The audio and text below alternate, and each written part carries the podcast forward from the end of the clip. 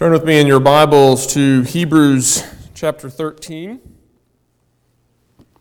Our scripture reading uh, this evening is again going to be Hebrews chapter 13, verses 7 through 16. We're actually going to be looking at a number of passages uh, this evening, uh, but we're going to begin uh, in this uh, paragraph, which is now uh, familiar to you. Hebrews chapter 13, verses 7 through 16. But before we hear the reading of God's word, let us go to Him and ask for the grace that we need to receive it as it is, as the very word of God. Pray with me. Father God, we come before you humbly asking that by your Spirit you would open our hearts to receive your word with faith and with love and with meekness, that we might believe it, that we might rest in it, that we might bring forth its fruit in our lives to the praise of your glory and the good of your people. We pray it in Jesus' name. Amen. Hebrews chapter 13, beginning at verse 7. This is the very word of God. Remember your leaders, those who spoke to you the word of God. Consider the outcome of their way of life and imitate their faith. Jesus Christ is the same yesterday and today and forever. Do not be led away by diverse and strange teachings, for it is good for the heart to be strengthened by grace and not by foods, which have not benefited those devoted to them. We have an altar from which those who serve the tent have no right to eat. For the bodies of those animals whose blood is brought into the holy places by the high priest as a sacrifice for sins are burned outside the camp. So Jesus also suffered outside the gate in order to sanctify the people through his own blood. Therefore, let us go to him outside the camp and bear the reproach he endured. For, he, for here we have no lasting city, but we seek the city that is to come. Through him, then, let us continually offer up a sacrifice of praise to God, that is, the fruit of lips that acknowledge his name. Do not neglect to do good and to share what you have, for such sacrifices are pleasing to God. As we've seen the past few Sundays, this paragraph sets before us the proper place of sacrifice in the Christian life. First, the author makes it clear that it is Jesus' once for all sacrifice of himself upon the cross that is the only basis for our reconciliation to God. It is by his blood and by his blood alone that we have been redeemed, that we have the forgiveness of sins, that we have been reconciled to our heavenly Father. It is by Christ's blood alone and therefore, we must rest upon his sacrifice alone for our salvation. But at the same time, we must also bring our lives and offer them to God as living sacrifices, as Paul says in Romans chapter 12. We must offer to God the, the fruit of our lips. We must give him glory. And we must do good works doing good for our neighbor as a sacrifice of praise to our King. This is the proper place of sacrifice in the Christian life. We trust Christ's sacrifice alone for our salvation, but we bring the sacrifice of our lives to God as an expression of the new relationship that we have with Him through and in Christ. And so last week, we asked the question of, of what does it look like to offer to God the sacrifice of our good works. What does that, what does that look like generally? And then we ask specifically, what does that look like in the area of race relations in the United States today? Given the injustice that we see, given the, the injustice that has boiled over in the last few weeks, but the, the injustice that has been there present even when it's below the surface for years, for decades, and for centuries in an area where there is such injustice, what does it look like for us as the people of God to do good? And we, we thought of several things that are, are specific examples of how we might do good in this area.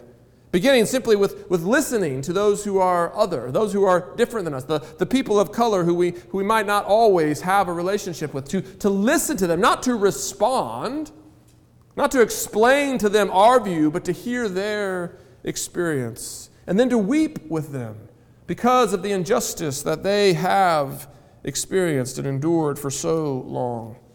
But it's not only weeping with them, it's also examining ourselves that we might identify the, the, the racial prejudices and, and biases and assumptions that, that are at work in our own hearts and that, that shape the way we live in the world, that we might own them and confess them and repent of them, turning from them back to God with the full purpose of new obedience. But even there, we, we cannot stop. We can't stop simply with confessing our own sin, but we must begin to speak up against sin and for justice in our community, whether that community be the, the small circle of our family, or whether it be our city, whether it be our, our nation, we must learn to leverage our voice, the voice that we have as the dominant culture, to speak up for justice. And in, in all of this, we must begin to seek new relationships. We must begin to broaden our circles, to, to establish friendships, to do the hard work of cultivating new friendships. And all of this must be seasoned with the gospel, for it is the gospel which gives hope in the midst of such darkness.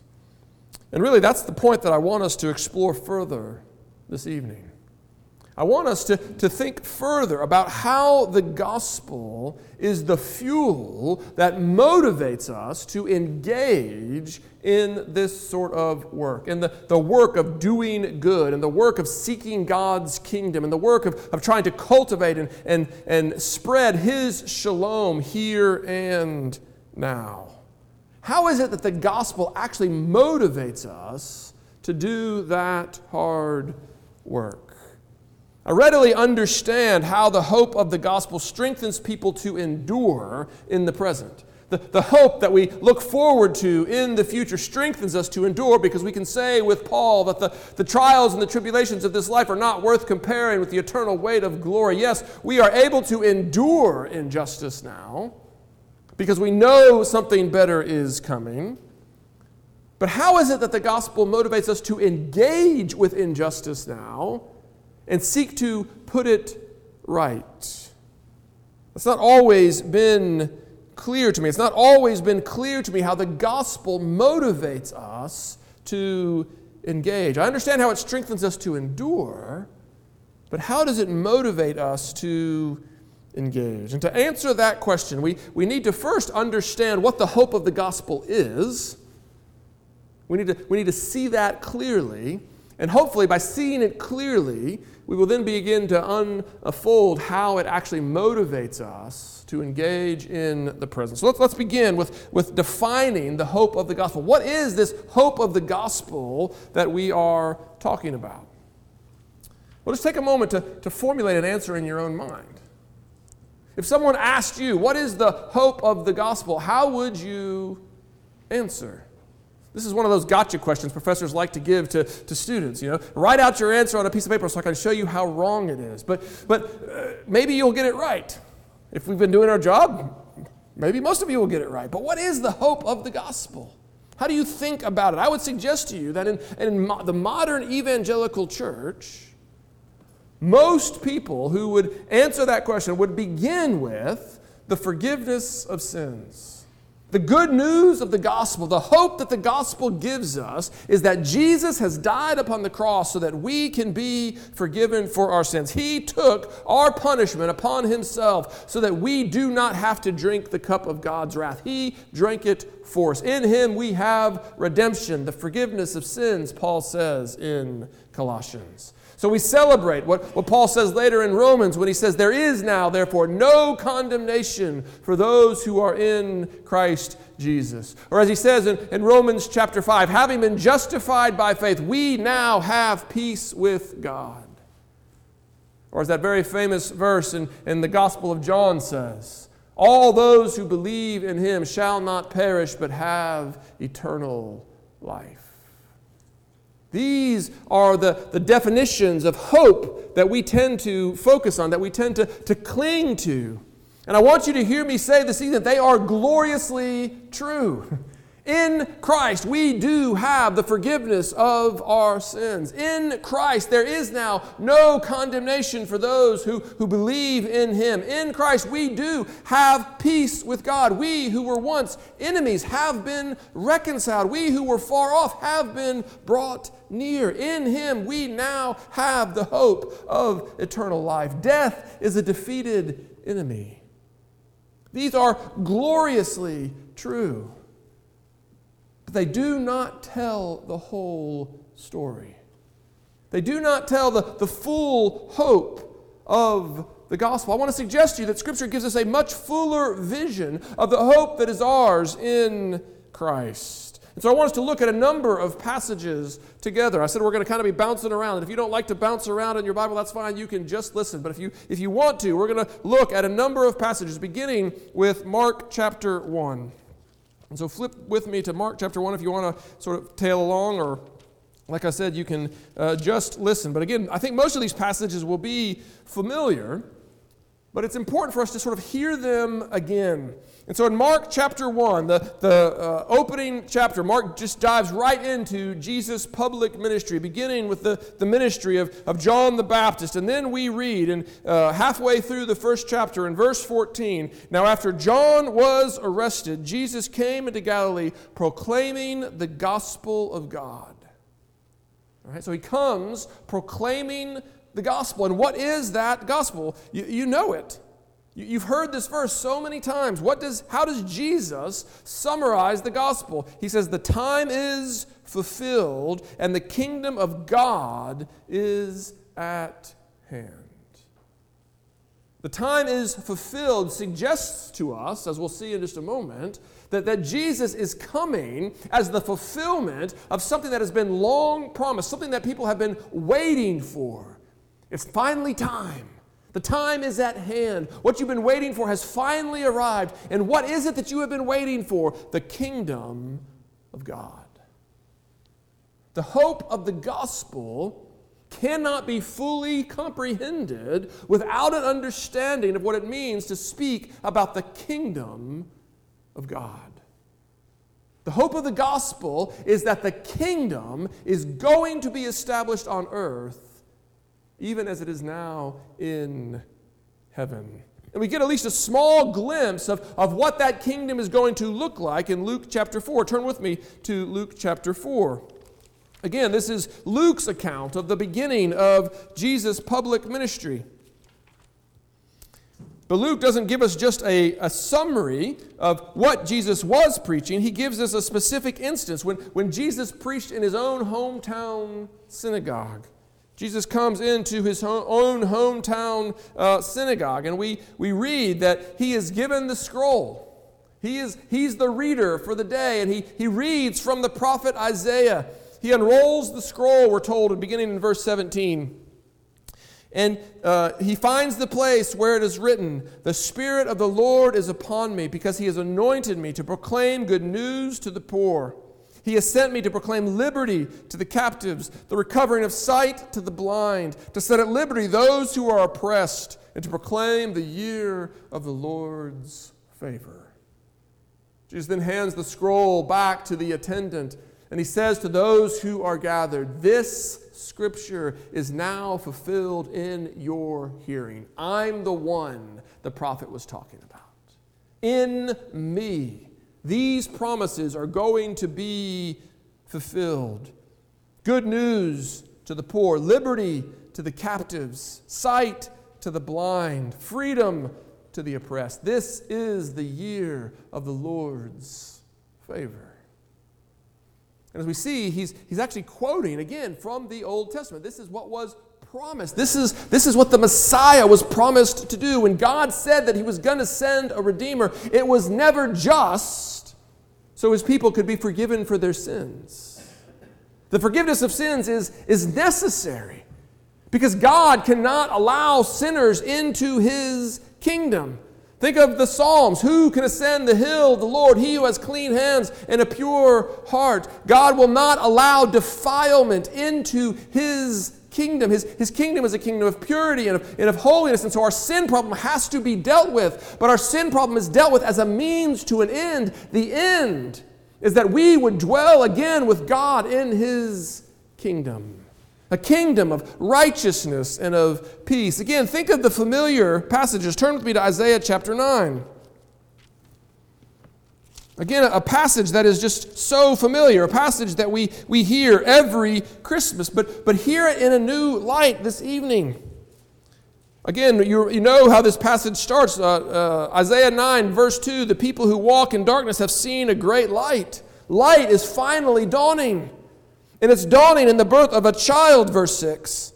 So to us a child is born, to us a son is given, and the government shall be upon his shoulder. The hope of the gospel is a new government. The government shall be upon his shoulder, and he shall be called Wonderful Counselor, Mighty God, Everlasting Father, Prince of Peace. Of the increase of his government and of his peace, there will be no end. A government that is equivalent to peace, a government that establishes God's shalom. A government that is ruled by David's greater son, notice, on the throne of David and over his kingdom to establish it and to uphold it. The, the kingdom of David fulfilled, the kingdom of David consummated, that, that kingdom that David himself could never fully attain because of his own sins, it will one day be realized. And it will be a kingdom of righteousness and of justice that lasts forevermore. And then we are told the zeal of the Lord of hosts will do this. This is what God is doing. We, we see it again if you'll flip over to Isaiah chapter 11. Again, familiar verses. But here is the, the work of, of the anointed one, filled with the Spirit. And we have this strange vision uh, beginning in verse 6. The wolf shall dwell with the lamb, and the leopard shall lie down with the young goat, and the calf and the lion and the fatted calf together, and the little child shall lead them. The cow and the bear shall graze, and the young shall lie down together, and the lion shall eat straw like an ox. The nursing child shall play over the hole of the cobra, and the weaned child shall put his hand on the adder's den. They shall not hurt or destroy in all my holy mountain. Obviously, there's a, a lot of imagery going on there, but the, but the viciousness of nature, red and tooth and claw, it will be undone. The violence that, that is the, the hallmark of creation, this side of Adam's rebellion, it will be undone. There will be peace. There will be justice. There will be harmony. God's shalom will rule. And Isaiah comes back to this image near the end of, of his book. Uh, the passage that Jesus quoted in, in, Nazareth was actually from Psalm or, or, from Isaiah 61, but he, he does it again in uh, Isaiah 65. Speaking of a new heavens and a new earth, he says, For behold, I create a new heavens and a new earth. The former things shall not be remembered or come to mind, but be glad and rejoice forever in that which I create. For behold, I create Jerusalem to be a joy and her people to be gladness. And he ends with this amazing vision, the same vision we saw earlier. The wolf and the lamb shall graze together, the lion shall eat straw like the ox, the dust shall be the serpent's food, and they shall not hurt or destroy in all my holy mountain, says the Lord. It's a, it's a vision of God's kingdom come. And we need to understand that this is our hope. This is where the story is going. We, we see it in the book of Revelation at the very end, Revelation chapter 21. This, this vision is said to be fulfilled. The vision that Isaiah foretold, the vision that, that Jesus said was, was beginning to be fulfilled in his presence, will be finally fulfilled in full, fully consummated at the end when the new Jerusalem comes down to heaven. You see, the trajectory of, of, the, of eternity is not us escaping this earth to go to heaven, but heaven, heaven coming to earth to be established as the city of God. A city of perfect righteousness and peace. This is the hope of the gospel, the restoration of what was lost in Adam's rebellion.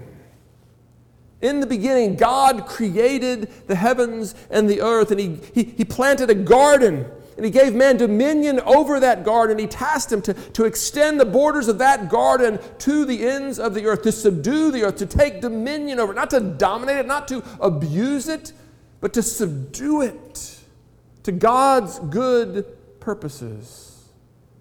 To, to bring out its grandeur and its glory for the good of all men. That was mankind's task to, to be God's representatives on earth, making culture, good culture, righteous culture, establishing the, the kingdom of God on earth. That's what Adam forfeited. That's the, the job that, that he surrendered when he rebelled against his king. And all his work after that moment was subjected to a, a, an infuriating futility and we are still uh, reaping the, the, the benefits or the, the harm of that choice, even now, but not forever. God will not allow sin and rebellion to win, but one day He is going to put right all that Adam's rebellion put wrong. One of the reasons that I, I love that Christmas carol, Joy to the World, because it proclaims that the day is coming when his blessings will flow far as the curse is found. The hope of the gospel is not simply that we might be forgiven for our sins. The hope of the gospel is that in Christ we will be restored to the life for which we were created in the kingdom of God. An embodied life, a, a culture making life, a life marked by, by purity and by peace and by righteousness and by justice. This is the hope of the gospel. This is where we will spend eternity. This is what Jesus has accomplished. We, we saw it last week in our confession that there is that, that individual personal benefit of Christ's death upon the cross, that we are forgiven for our sins. But our forgiveness serves a cosmic purpose. It qualifies us for an inheritance in the kingdom. And that kingdom is coming. Because God is the one who will establish it on earth as it is in heaven. And so, with this hope clearly in mind, I want to ask the question how does this hope motivate us to engage the injustice and the unrighteousness that we, that we see in the present? I know not all of you grew up in the PCA. Not all of you grew up in, in churches that sort of proclaimed this, this cosmic vision of the gospel hope. I've heard it all my life. And I've always heard the people who proclaim this gospel vision suggest that it's because we have this gospel vision that we are motivated to engage in seeking first the kingdom now, building the kingdom, manifesting the kingdom, whatever word you want to use. We can debate that later. But, but that kingdom work of, of righteousness and peace, I've always heard that because we know that the kingdom is coming, that we know that God is going to make all things new, because we know that He's not going to abandon His creation, that he, that he loves His material world. Therefore, we are motivated to engage in the present. And I have to be honest. That's not always resonated with my heart. That, that, that's not always made sense to me. I understand that, that those who think that God is going to rescue us out of this world, that they sometimes see the, the work of social justice or the, the work of pursuing God's kingdom, uh, the work of trying to build uh, God's shalom or establish His righteousness. They, they see that as something like, you know, uh, rearranging the chairs on the deck of a sinking ship. You've, you've heard the analogy, I'm sure. The Titanic's going down. This creation is doomed. God's going to rescue us off of it. Why bother rearranging the chairs as the ship is going down? I understand how, how that thinking can lead to, to that mentality. But how does focusing on the, on the renewal of all things save us from that? How does it set us free from that? How does it actually motivate us to engage. Because here's the way my thinking has worked I've always wondered well, if God's going to make all things new, all right, that's nice. I, I like the vision of a kingdom. If God's going to make all things new, if I'm going to live forever in, a, in an embodied state, in a renewed creation, I like that. But if what I do here and now is going to fall woefully short of God's kingdom. If we are never going to establish God's kingdom in anything like fullness here and now, and if at the end God's going to bring it all the way from, from whatever you know pathetic little point we've reached all the way to glory in one instant, then what's the point of killing ourselves to get from two to three on the scale when He's going to have to cover all the way to 100 at the end? I don't know about you, but that, that's the way my brain has always worked. That's the way that I've always wondered. I, I wonder this about sanctification sometimes too. All right, if I'm going to struggle against sin and I'm only going to make it just some pathetic little progress and then God's going to finish the job at the end, what's the point?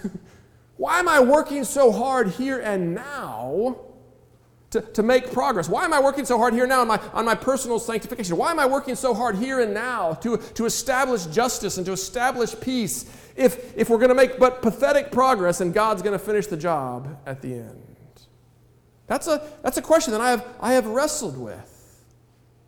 And the way that I have found an answer to that question is in seeing more clearly the essential goodness of the kingdom.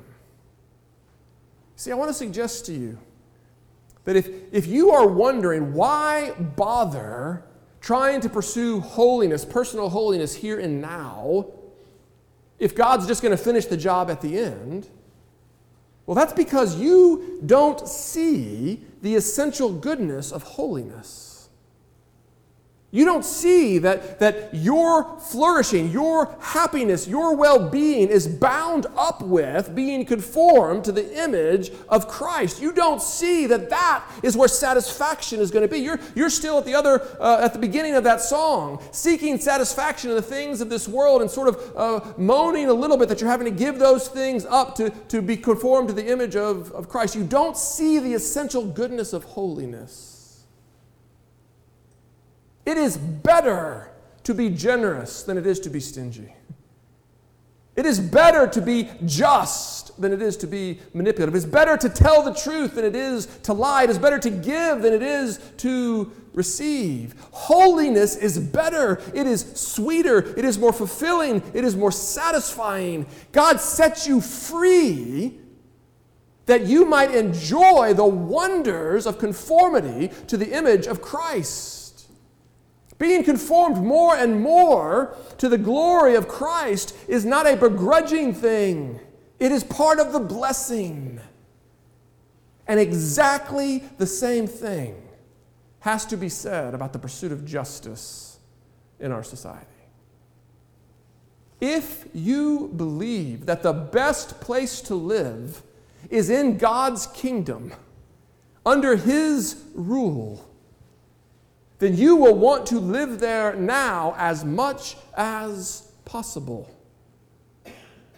If you wonder whether it's worth it to pursue justice, even if you're only going to make paltry progress, then you are not yet seeing clearly the essential goodness of God's kingdom. God's kingdom is better. God's kingdom is the very definition of heaven come to earth. God's kingdom is where you were created to live. It is Eden, it is paradise. And we want as much of that as we can get here and now. We want it in our homes. We want homes that are marked by God's shalom. And so we seek to establish justice in our homes. We want friendships and relationships that are, that are marked by God's justice and righteousness. And so, therefore, we seek the kingdom in our friendships. So far as it depends on us, we seek righteousness and, and justice in the workplace. Now, we live in a fallen world. Like I said, we're, we're not going to make progress. We're, we're, we're not going to make all the progress that we need to make. Our progress will be small. But we want to live in righteousness and peace as much as possible here and now. Because we have tasted the goodness of the kingdom of God.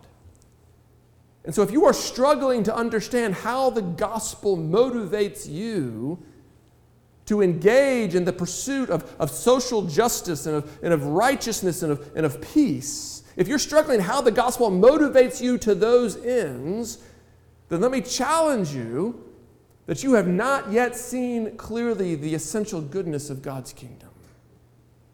Because once you've seen the essential goodness of God's kingdom, you cannot but want to live there as much as possible here and now. That's how the gospel motivates us.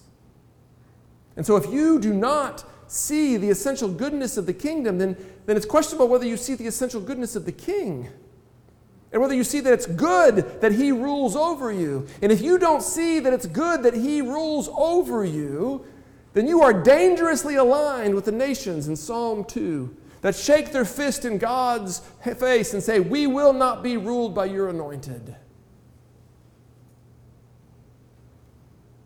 The day is coming when God's anointed will rule. He is already enthroned. And he is in the process of subjecting all things to himself.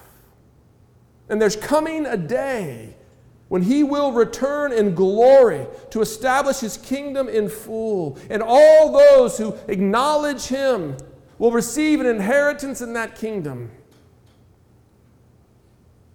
But those who shake their fist in his face and say, We will not be ruled by you. For them, the day of his coming will be a day of darkness and not light, a day of judgment and not salvation. It'll be a dark day. And so we need, we need to ask ourselves Am I with the nations? Saying that I don't want to be ruled by you, saying that I'd rather wait as long as possible to get to your kingdom? Or do we long for the day when his kingdom will be here in full? Have we seen its goodness? Have we tasted its sweetness? That's the question. I know people sometimes question is, is social justice really a gospel concern? I understand the question. I've asked it myself. The answer is yes. Because social justice is the manifestation of God's kingdom on earth as it is in heaven.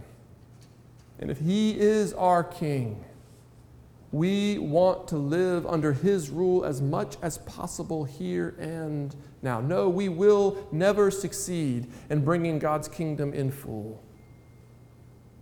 But how we hunger and thirst for His righteousness. You see, modern evangelicals, we, we tend to interpret that as individual righteousness, as, as individual sanctification, and that is certainly a component.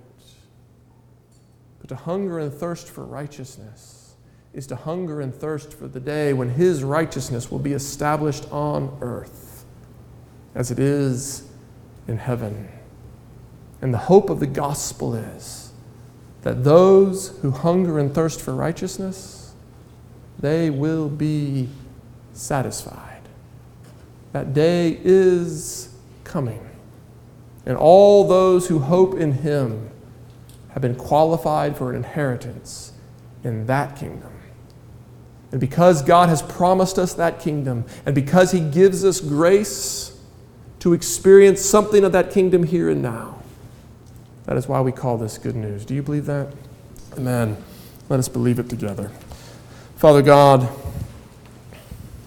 we thank you for the good news of the gospel. We thank you for the hope of the kingdom.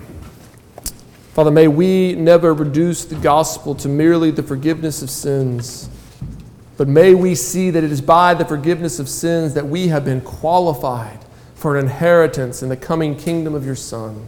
And may we long for that day. And may we even now seek the kingdom in the present. Father, may we acknowledge Jesus as our King now and forevermore. This we ask in Jesus' name. Amen.